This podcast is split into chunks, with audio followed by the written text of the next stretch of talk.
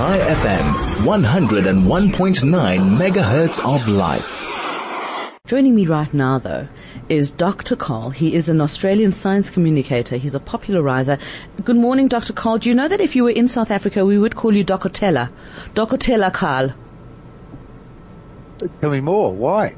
Because that's how you say doctor in the Ah. vernacular. Dokotela. Dokotela Dokotela. Karl. And I do mm. believe that in South Africa, what we call traffic lights are called robots. Yes. Well, some people. And that what we call roundabouts are called circles. Yes, traffic circles. Yes. Yes. Oh my gosh. What is this craziness? Here we are, separated by both the Indian Ocean and a common language. What do you call that thing that people get into in, in order to be transported transported from floor to floor in a building? Two options, lift or elevator. Okay, so it's the same with us. And escalators, do you call them escalators? Yes, although I did end up in trouble in America um, when I was doing some research there, and on one occasion I inquired of one of my colleagues whether I would be able to get transport with them home in the afternoon. And in Australia, the vernacular for obtain or get is score. Could you score me a beer? Oh. And so I said, can you, can I score a lift with you this afternoon? and he looked at me with astonishment saying, why would I want to scratch an elevator? Oh gosh. Okay, can we talk about, we want, we were going to talk about aviation, weren't we? Weren't we going to talk about planes? Anything. Lay it on me. Tell me what you want to know about. Anything. Although sometimes the answer is, of course, I don't know. Okay, so you know what, maybe first let's start with vaping. Is vaping safer than, than smoking? It's differently harmful. The trouble is that you're using the lungs as an entry mechanism for various chemicals.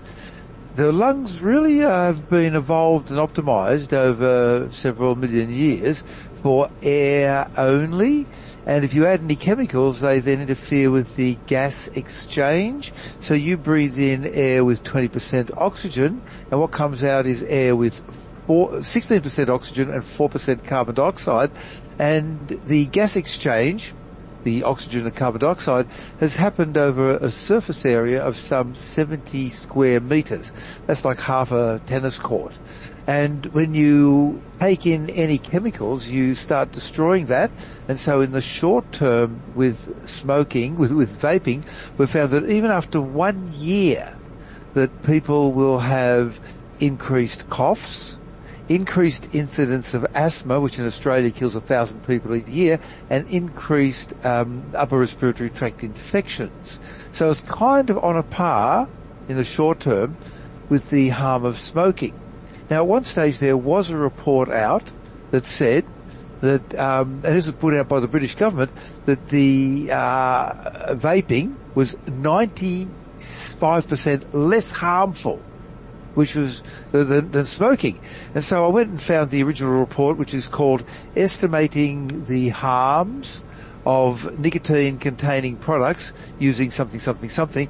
Uh, MCDA approach. What that means is they sit down, they all talk with each other, and it was a bunch of 12 experts. Firstly, none of them were experts in traffic, in, in tobacco control, and secondly, three of them were strongly linked with the vaping and the tobacco industry and they looked at four, uh, 12 different ways of getting nicotine into your body and worked out 14 different parameters of how harmful each one was and then talked about it. And then they said it's 95% harmful. But when you look at, now, uh, do, do you do uh, any reading of scientific papers at all, by the way? Depends. Depends. It depends, Well, yes. uh, But Normally, generally in a not. scientific paper, they have a section called limitations where they said we should have done this and we should have done that Yes. and because we didn't have enough money, blah, blah, blah. In this case, they say the limitation of this study is the lack of hard evidence for the harms of most products on most of the criteria. In other words, they had no evidence. So the right thing would be to say, we have no evidence, but instead, uh, with three of them being associated with the tobacco industry, said that, and, and vaping, said that vaping causes 95% less harm. And then this was followed up almost immediately uh, by the British government, which then quoted this in an official report called E-Cigarettes an Evidence Update. And at the same time, it was very strongly disparaged by the probably the number one medical journal in the world, the Lancet, where they said that this is just let me read here, extraordinary flimsy foundation to base a conclusion on. Um, and so that you'll find people quoting that and looking at it the other way. People say, "Oh, well, it's a way to give up smoking."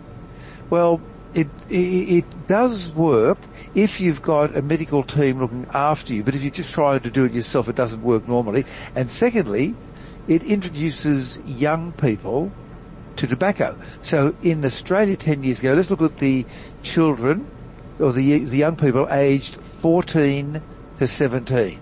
14 to 17. Yeah. 10 years ago, 1.5% of them had tried to, uh, nicotine. Today, 10.5%, all of them on vaping, and you ask them why, and they say, but the lemonade flavour is so delicious. So, So here's- here's- is, Here's where I have a problem with um, with all this research. I mean, clearly it's it's flawed.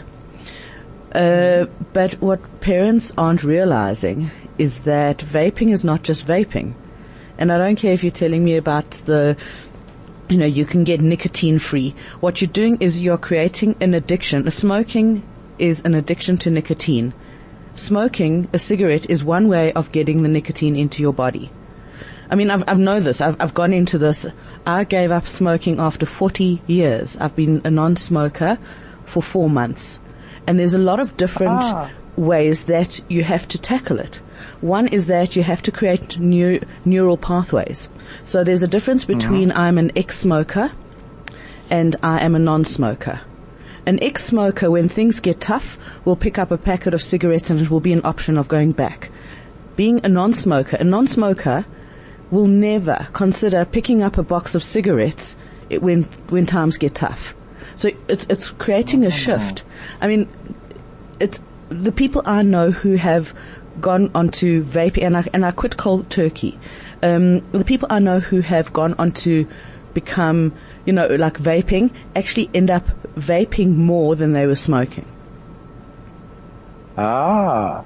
Well, uh, it, in general, I'll have uh, roughly five times as many puffs of the vapes during the day as they will of the cigarettes. Yes. Um, secondly, with regard to giving up smoking via nicotine replacement methods, such as vaping under medical supervision or uh, the nicorettes, but the patches, where you take it through the skin, at 12 months, the success rate is 10%. It's much higher in the short term, like at one week, but at 10, at 12 months, it's 10%. Cold turkey, about 30 to 40%. Yeah. Cold turkey is the most effective way, but it is really hard. And with regard to the nicotine content, in Australia, a survey was done of a whole bunch of, of every product that they could find um, that was a vaping product that did not mention nicotine anywhere on the label. And of all of the products that did not mention nicotine, 98% actually contained nicotine. It's cheap and it's an addictive drug and so that way big tobacco likes you to keep on consuming it. It's kind of diabolical what they're doing to the next generation. In Australia, we were heading to an almost smoke-free next generation or a nicotine-free generation, but now big tobacco's done its bad thing. Yep, and it won't be the first time. Dr. Karl, No. Dr. Taylor Karl, I say thank you very Dr. much. Giyabonga Thank means thank you. normally would think- Thank you. Hamba Go well. Thank you so much. That is Dr. Cole. He is an Australian science communicator and popularizer.